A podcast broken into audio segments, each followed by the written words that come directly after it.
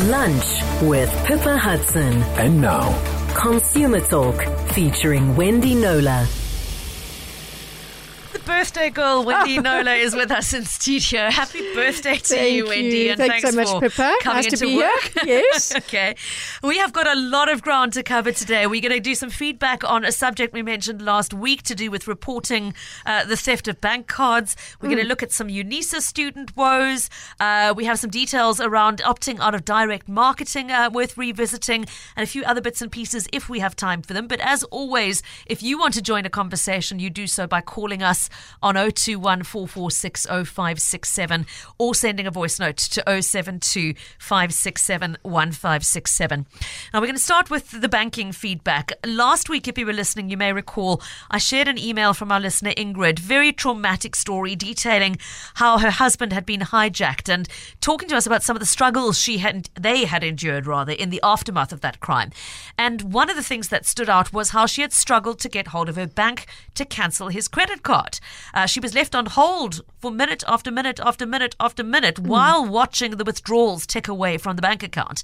And the excuse she was offered was sorry, high call volumes. And we're understaffed. And that we Remember understaffed. that That's one, right. And she, she asked the very valid question who is liable for those losses if she can't get hold uh, of the bank to report the crime? Uh, Wendy, by the way, I got a follow up email from Ingrid. I'm happy to tell you that Standard Bank have said they are going to cover the losses. Oh, that's fantastic. And that's very much in line with what the banking ombud told you should be happening. Yes, so I quickly fired off a voice note to the ombud, Reana Steyn, and uh, said what was. You know, I've, I've felt, based on the cases I've dealt with, that um, the bank would be liable if it could be proved that this is when. Uh, from a call log, this is when Ingrid tried to call, um, and this is when the transactions happened, and everything that happened after the attempted call would be for the bank's account. And she confirmed Yes. that that was indeed the case.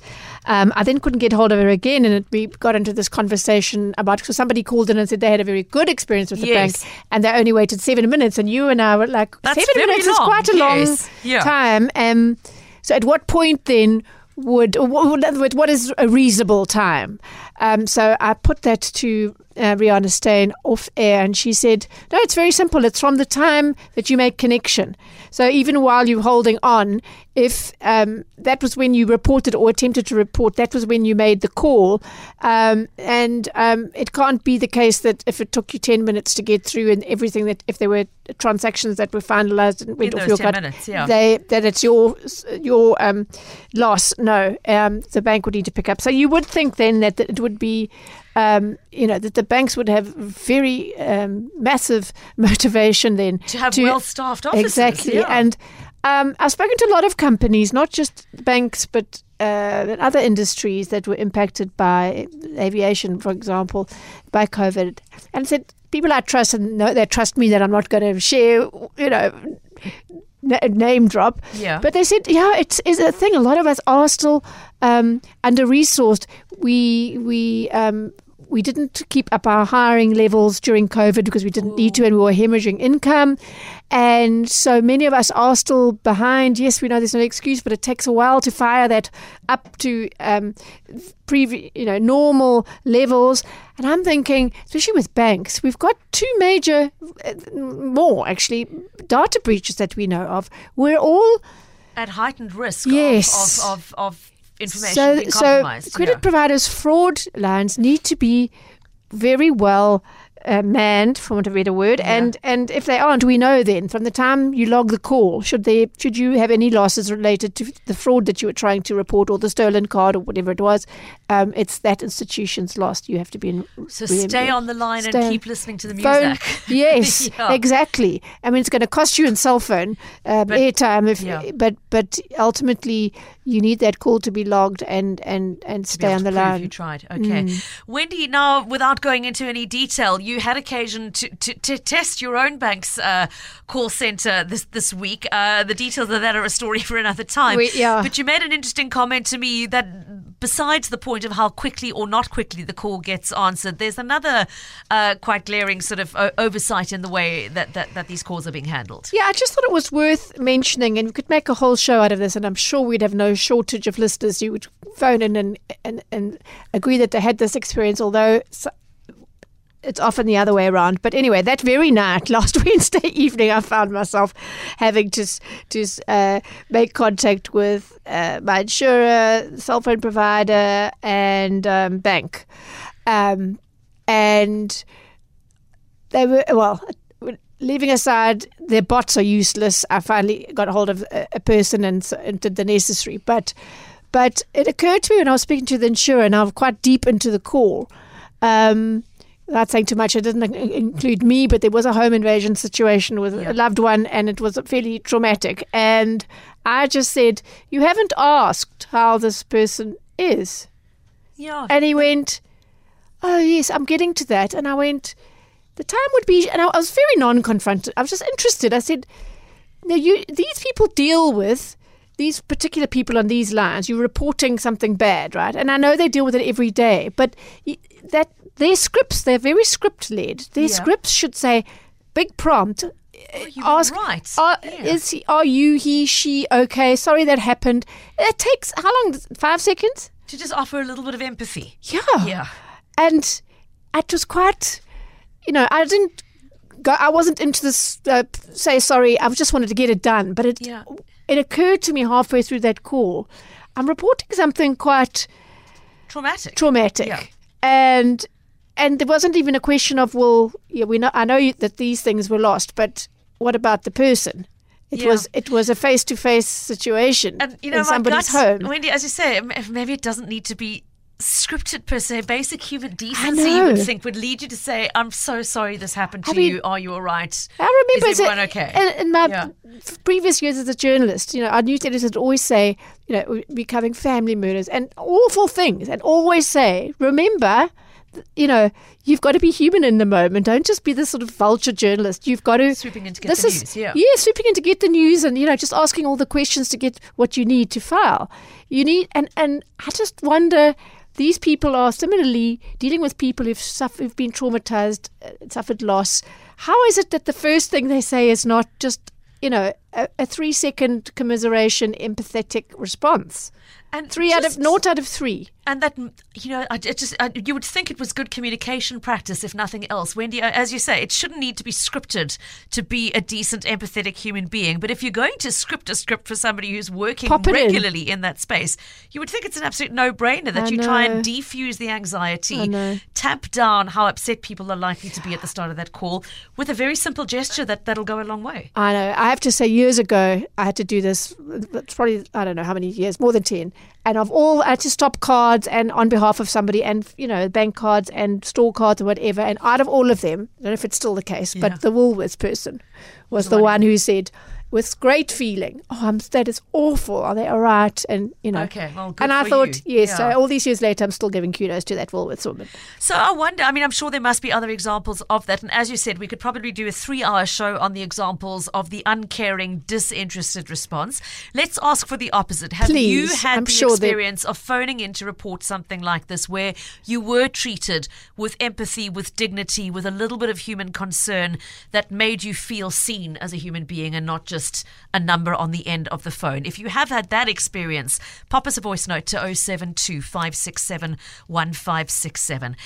Okay, and Wendy, we are really sorry that you had to go through this. Thank you, uh, but uh, appreciate the feedback and that important reminder that it really the, the, the bank liability starts from the minute you are connected to that phone line. So That's do the make the call thing. and make it soon. And please put your bank's fraud number into your phone now if you haven't already, because it Pre-programmed, yeah. saves time and and stress. If you can just go and make the And call straight up in your away without without Yeah. having to look it up first. Okay, we're going to park the banking conversation there, although we would still love to hear those voice notes from those who got it right in terms of Hmm. the empathy on these lines. The next one is also one that uh, requires a degree of. Excuse of- the pun. Yeah, a, yeah, pardon the pun. A degree of, of patience and empathy and feeling for students who are desperate to be able to either, in one case, continue with their studies or, in the next case, prove that they have completed their studies. We were approached in the last few weeks by two separate local students who are at their wits' end in dealing with UNISA, Wendy. Uh, first, we heard from Niku, who paid for his studies in full in January of this year, but told us he hasn't yet received any printed versions of his study material. And he said every year previously that he's worked through UNISA, he was given hard copies. He's not had any communication from them to say that this wouldn't happen this year round. When he's tried to follow it up, they sort of wave him towards online copies being available. But as he points out, uh, he doesn't have a, a steady internet line at home. So for him to be able to access those, he's got to go into a third party site, print them off, and we know what the cost of printing Yeah. and, and printing is, and then be able to take them home. So it's really not what he feels he's signed up and paid for, but he just cannot get an answer out of anybody as to when or even if the hard copies are actually going to arrive. So that was Nico. And then we heard from uh, Abdul, who's got a similar conundrum uh, with regards to his studies. In his case, he's already finished his studies through UNISA and he graduated last year, but he's been waiting since July of last year for his degree documents to no avail. So he's got no way of proving to potential employers that he does indeed have the degree he claims he does. Wendy, I know we've had quite a struggle trying to reach somebody. Maybe it's me, and I'll put up my hand if that's the case. But I, I went to the news and well, first of all, when you type in media liaison, you get pointed to UNISA's um, studies. course and how to become one. Yes. Okay. So then I went new, I news and media. Okay, that's fine. They've got a whole lot of things posted there, and you think on the side they've got you know tabs, and there's no contact. There's no press office, no press officer. And I think it's like okay, I'll look under a few uh, press releases. Uh, no, their only contact was whoever from the particular department wrote the piece, and I was like, okay. Um, so then I went to the one of the complainants' emails, and they'd obviously had some interaction with a UNISA person, and so I sent it to them and said, "Please, could you forward this to your media person?" Anyway, um, this morning I tried again, and eventually, at one of the press releases, I found a name of a press officer, a media officer, and I sent it to him, and he wrote back to say, um, "Give me the details," which were actually on the original email, and then said, "Oh, that you can't say that, you can't get hold of us. It's all over the internet." So I said, "Well, try what I just did because." Yeah. So I'll, I'll, maybe I should have tried harder. I'm sorry, but I did think. Obviously, we're going to give UNISA the right of reply in a follow-up show, but I did think it would be a good opportunity to mention those two cases and ask our listeners if there's anyone else, struggling, and then we can at least we have a conduit. We can at least bundle them together and and send them and deal with other cases of the same kind next week. Okay, so there are two different categories here. Is one is you've registered, you've paid for your registration and started your studies, but you haven't got your study materials. And the second is you've completed your studies and graduated, but you haven't received your degree certificate or proof of your qualification. If you are in either of those camps, please pop us an email. You can mail me on uh, pippah at and that's spelled P I P P A H. Otherwise, mail Wendy. She's on consumer at knowler.co.za, spelled K N O W L E R. Please put the words Cape Talk UNISA in the subject line. If you are in the same category and would like us to add your particulars to the follow up that is underway with UNISA, uh, we'll gladly do so. And um, uh, hopefully, by the time we are on air next week, Wednesday, we'll be able to bring somebody from UNISA on air to speak to Oh, the particular certainly invite them. Yeah, we'll, we'll do our best. Okay. All right, um, Wendy. Also, well, before before we leave this, it's worth pointing out this, of course, is not an issue that's confined to No, UNISA alone. It isn't. Um, I just this morning, funnily enough, got an email from Sharif who said that his son had been waiting since 2019 for his dam- for Damelin to issue his formal qualification. He successfully completed his PC engineering course. It's been paid for in full, but um, this you know all important document hasn't been forthcoming and. Um, Sharif said he did some online research and research and found that many students were having similar issues with Damelin. Um, I have um, had reason to deal with Damelin uh, around similar complaints, um, mostly around study materials, um, actually in the past. So I'll make contact there. So again, if you're a, a Damelin um, student and you're battling to get your qualification or your study materials or anything of that nature, let us know too. Or any other um, uh, online uh, tertiary education Yeah. or institution. I mean, it must. I would imagine it must be a widespread kind of complaint now, given how many people switched I to think so. But uh, again, uh, capacity issue, Yeah. Pippa. Um, you pay money, you, you, you, you have an expectation of something to show for it if you've paid you for your fees and you've and you've um, passed the course. I mean, now you're in now you're in a holding pattern. That you yes. proof of that qualification. Absolutely. Okay, so let's not leave it and restrict it to UNISA alone. If you're in that position uh, as well, please pop us a, an email either to pippah at capetalk.co.za or to uh, consumer at knowler.co.za.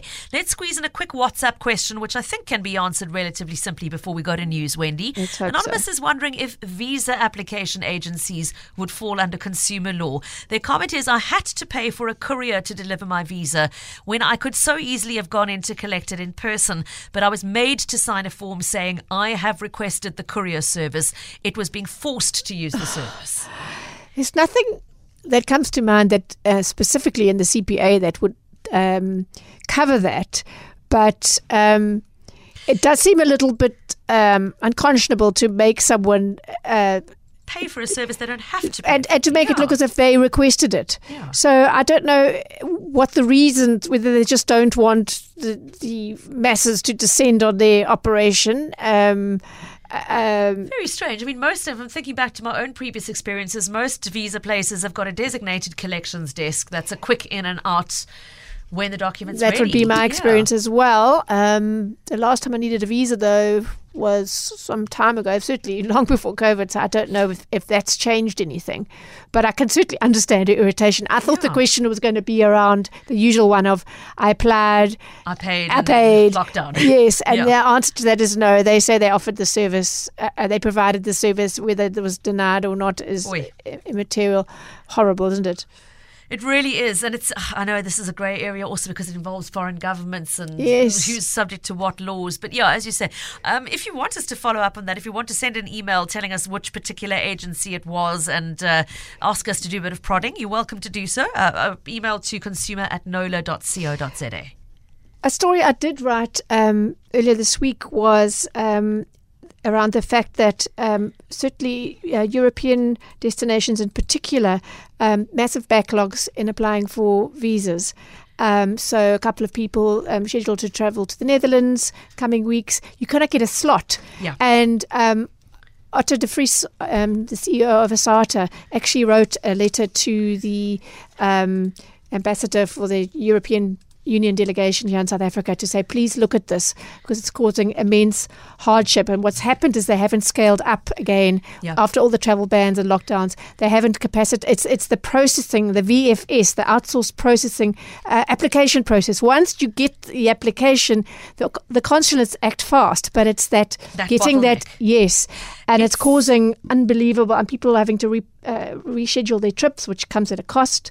I had an email yesterday or the day before from someone trying to get a visa appointment at the US consulate. They're due to fly on the 18th Totally of US June. as well. The first appointment uh, is the 18th of July. Yep, typical so case. That's, that's that's the kind of uh, frame. So if you are thinking, by the way, of travelling in the June July school holidays, the, best you get started now. With and the advice is don't get, don't buy the ticket until you've got the visa.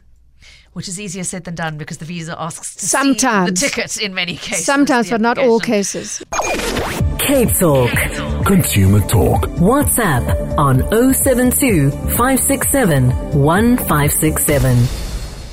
Right. Well, before we move on to the next topic around direct marketing, uh, two questions going back to the previous conversations. We started with the bank card issue. So, a follow up WhatsApp, Wendy, saying contacting the bank fraud line after cards have been stolen. You're assuming that one's cell phone hasn't been stolen too, for example, the entire handbag. What to do then?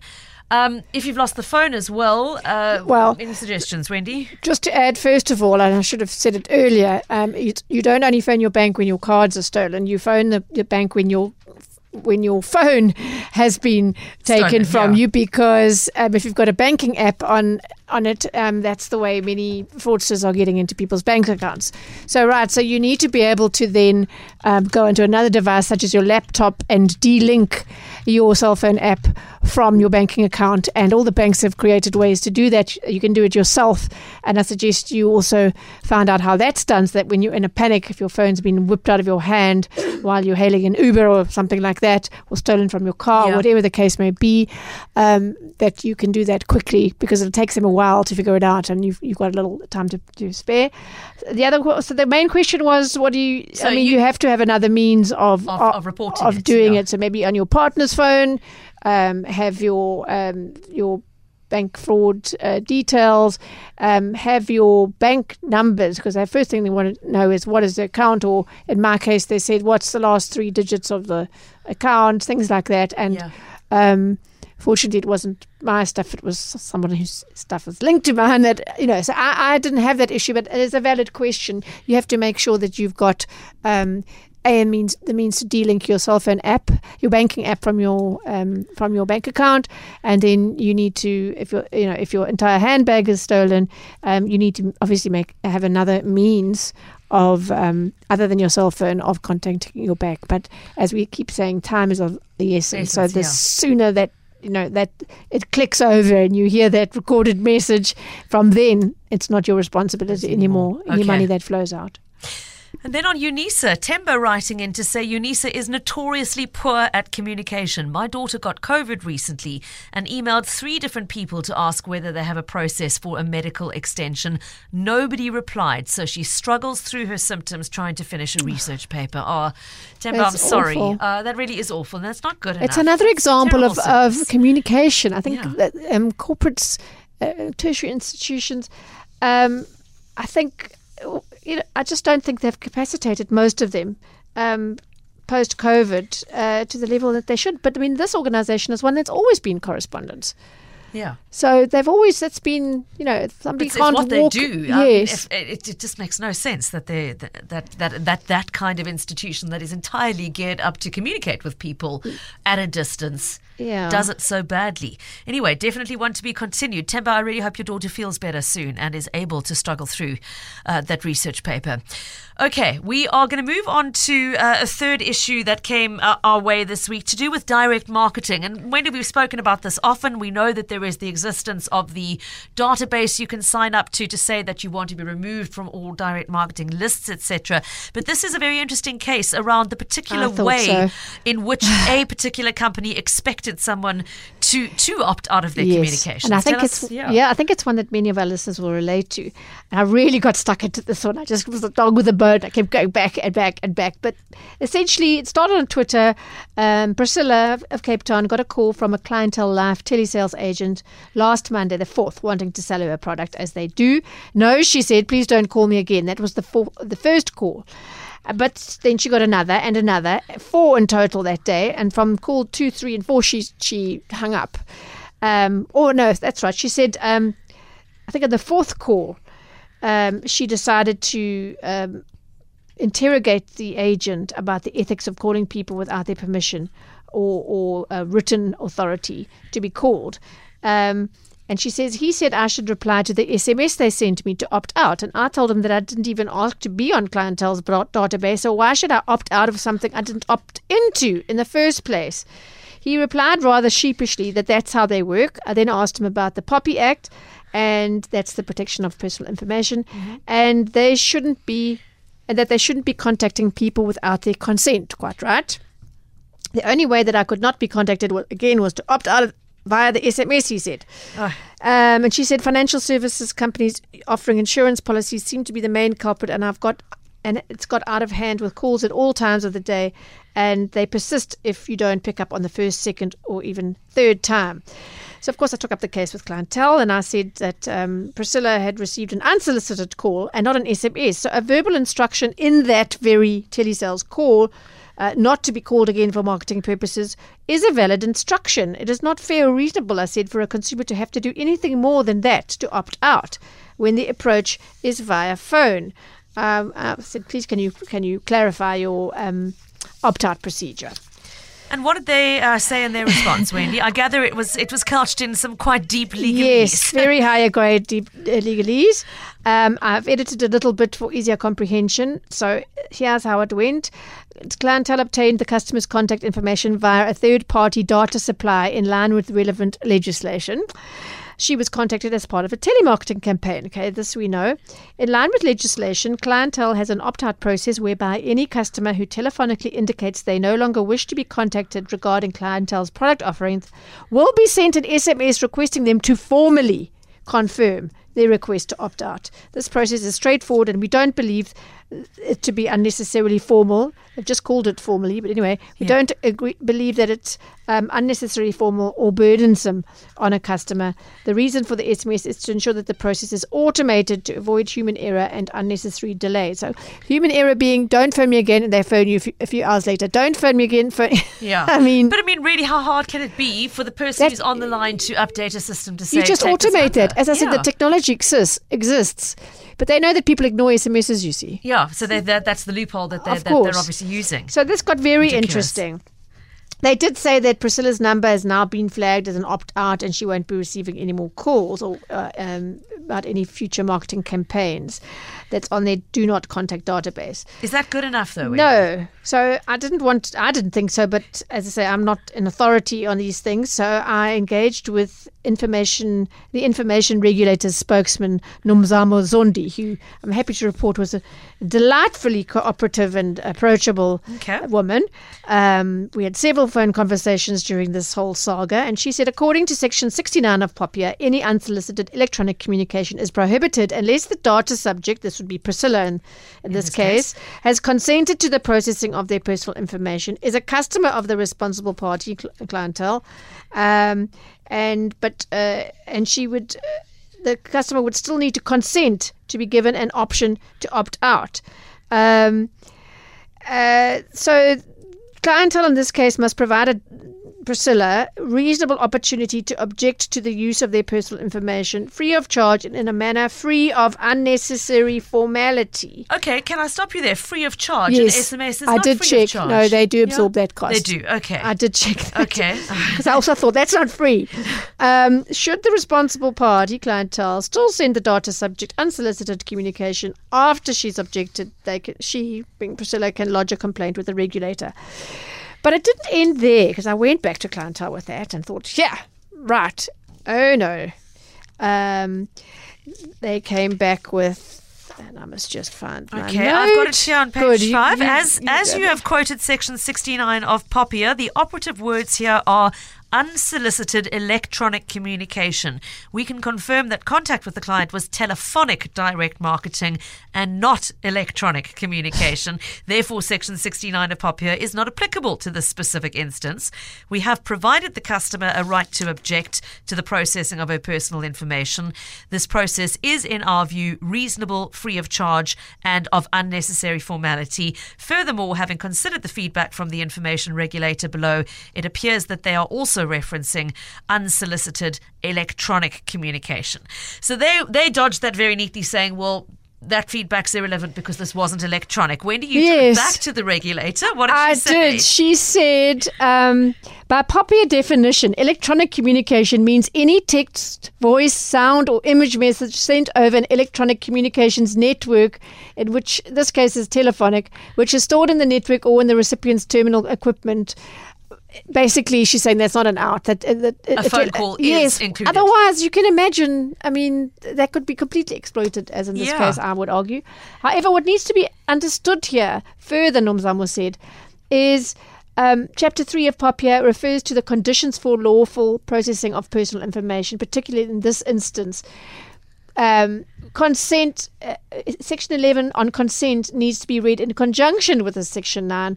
And Section 11 says that a data subject to whom personal information relates may object at any time to the processing of personal information for purposes of direct marketing, um, other than uh, direct marketing, by means of unsolicited electronic communication. In other words, her saying no after that first call is a valid opt out.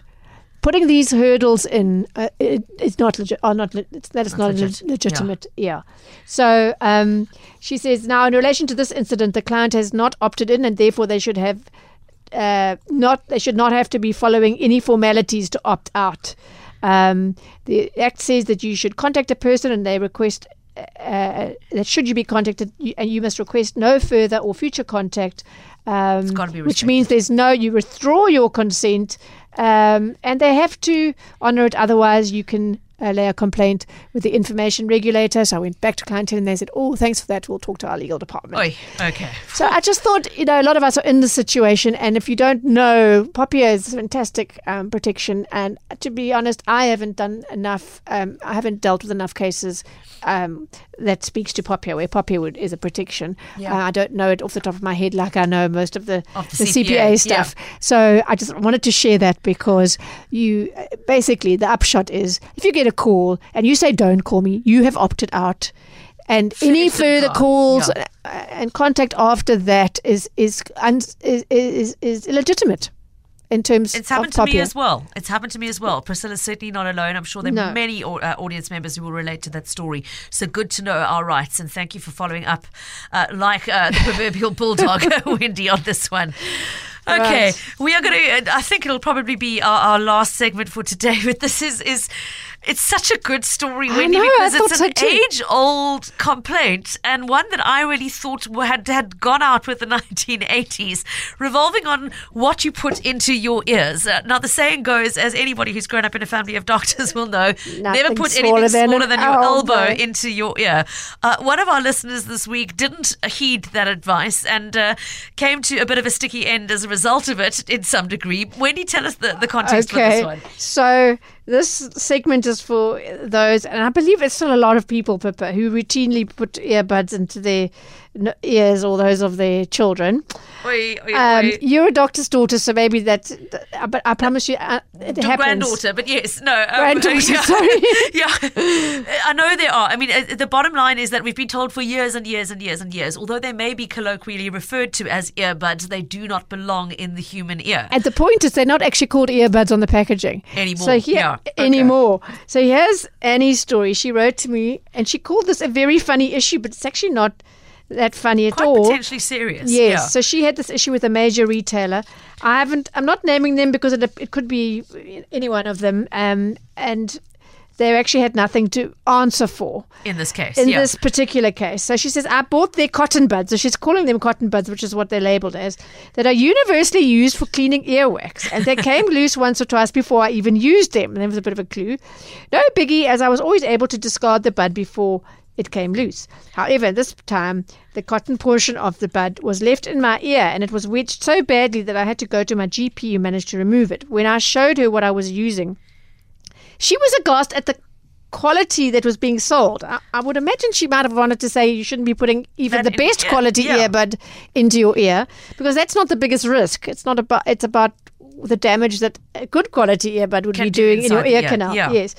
So she says, I took all this feedback and filed a complaint with the company I bought the buds from. Uh, sh- the initial response was prompt from a store rep who said, yes, um, some batches of the product were not up to scratch, which is something they have to answer for if used according to instructions, right? Okay. Um, and they said, yes, send your doctor's bill and your Uber bills, and we will we'll sort you out via regional management. And five minutes later, that person obviously had a stern talking to from the superior, who um, because he got back to her to say. Um, You've misused this product. Yeah, ca- categorically not intended to be used in ears at all. And they'd put a big disclaimer on the product stating that they being the supplier. And I checked it out. I sent you the photo, Pippa. I mean, it's, a huge large. red thing right at the front of the pack next to the product name. It says do not use in your Do ears. Yeah, or nostrils, Yeah. yes, and don't let keep uh, keep out of reach of children. And so I asked him, what else is it supposed to be used for then, this earbud? And he said, for makeup application. I'm not sh- aware of any makeup that is applied using cotton buds. Oh. well, I use cotton I use buds all the time my Yeah, I mainly use Yeah. it to clean up messes, or also nail polish, that Uh, sort of to thing. smudge a bit of eyeshadow or eyeliner. You for use example. an I earbud. use them all the okay, there yes. we go. There we go. Obviously, Annie's n- never thought to use them for that. But she says, just to prove my point, I went to three other of their stores and purposely asked the assistant where I could find some earbuds. And voila, guess what I was directed to? The same pack they claimed not to be used for ears. Would you please assist me in resolving this? Can a company put nonsensical disclaimers on their products that are universally used for a particular purpose to hide the terrible quality of the product and then claim no liability? So uh, it's a really interesting one, Wendy. As I said at the start, I'm quite aghast that anyone still uses them for that purpose because, as far as I know, it's been for decades we've been told that they shouldn't be used for that purpose. The packaging reflects that they shouldn't be used for that purpose, and it's not hidden in small print. It, as you said, it's bold and red and impossible. This was probably the best warning I've ever seen, but I suspect that uh, people have complained about the poor quality that's coming in the ears, and so they've done that. But the, the, the interesting part of all of this, of course, is that if you are disregarding a manufacturer, A, they're not calling them earbuds. If you're disregarding their very, very prominent warning not to put them in your ears or your nostrils, and then something happens when you do, you there's hold them liable. no protection that's going to help you there. You are you have you've blatantly disregarded the manufacturer's instructions. So And I also, I, I, you know, I don't think it's fair to hold the staff in the store accountable because they responded to the term earbuds. It's a generic term that is It is a generic used, term that's still. But I, I, don't know everybody calls fair- them that yeah, because that was the historic until people realized what damage they they were caused. doing. Yeah. Um, so yes, I mean, I, I, I googled it. Why shouldn't you use it? Because it acts like a plunger in the ear canal, pushing earwax deeper and deeper in. And if you push wax um, too deep, there's no way for it to get out and swept out of the ear, which is how the ear is designed to to function. to function. Also, cotton swabs can cause punctured eardrums and hearing loss. I know of a, of a journalist that lost hearing that. Oh way. my goodness. Um, in severe cases, the cotton swab can damage any sensitive structures behind the ear canal and cause complete deafness, prolonged vertigo with nausea and vomiting, loss of taste function, and even facial paralysis. If you do want to clean your outer ear, you just have to get a warm face cloth, for example, and um, wipe around with that. People say if I only use them on the outer ear. Well, there have been cases where people have been doing that and absentmindedly maybe walked into a door or something and then shoved this, causing earbud Huge in, damage causing inside. damage. Yeah. So the the um, advice is always and has been for many years keep those things out of your ear. And if you do choose to do it, it's entirely At your at own your own risk. risk. I Okay. mean, unless you use a product that's called an earbud and specifically tells uh, Marketed for that purpose. and has little yeah. diagrams or whatever, then um, you would definitely have a case because it wouldn't be fit for purpose. yeah, but the purpose for which it's um, stated to be is, does not include putting it into your ear. Okay, thank you very much. One last very quick follow up question from Alan in Belleville saying, Could you touch on how estate agents can randomly call you and ask if you want to sell your property and state your address to you? Surely the POPI Act should have put an end to that as well. I've had two calls in the past two weeks. Well, the same would apply. They're getting it from the deeds office. Of, Yes, uh, I think the so. address. Um, But should they be able to? It's an interesting one. I, funnily enough, did ask Namzoma, and she hasn't really come back to me with a response on that one. Um, definitely, uh, um, obviously, the, the same would apply as with um, Clientele Life or any other um, company doing telemarketing. That the first time you tell them no should be it. There's no Yeah. uh, justification, legal or otherwise, for them to continue. But um, what she hasn't answered is because I I took up a case as well. Actually, someone saying uh, uh, someone in the old days had put their little cards into your postbox, which yes, is fine. know if you want to sell It wasn't addressed to you, but now this woman had no dealings with a state agent, but got a WhatsApp. And she was saying that's a violation as far as I'm concerned. Why do they have my information? She knew my name, she knew my cell number. Um, and so I'll need to come back on that one. Okay, I think that is uh, all on its own, perhaps uh, a topic to be explored, Alan. So to be continued. Wendy, always great to have you with us. Enjoy the rest of your birthday. Thank you so much. And chat again next week, Wednesday.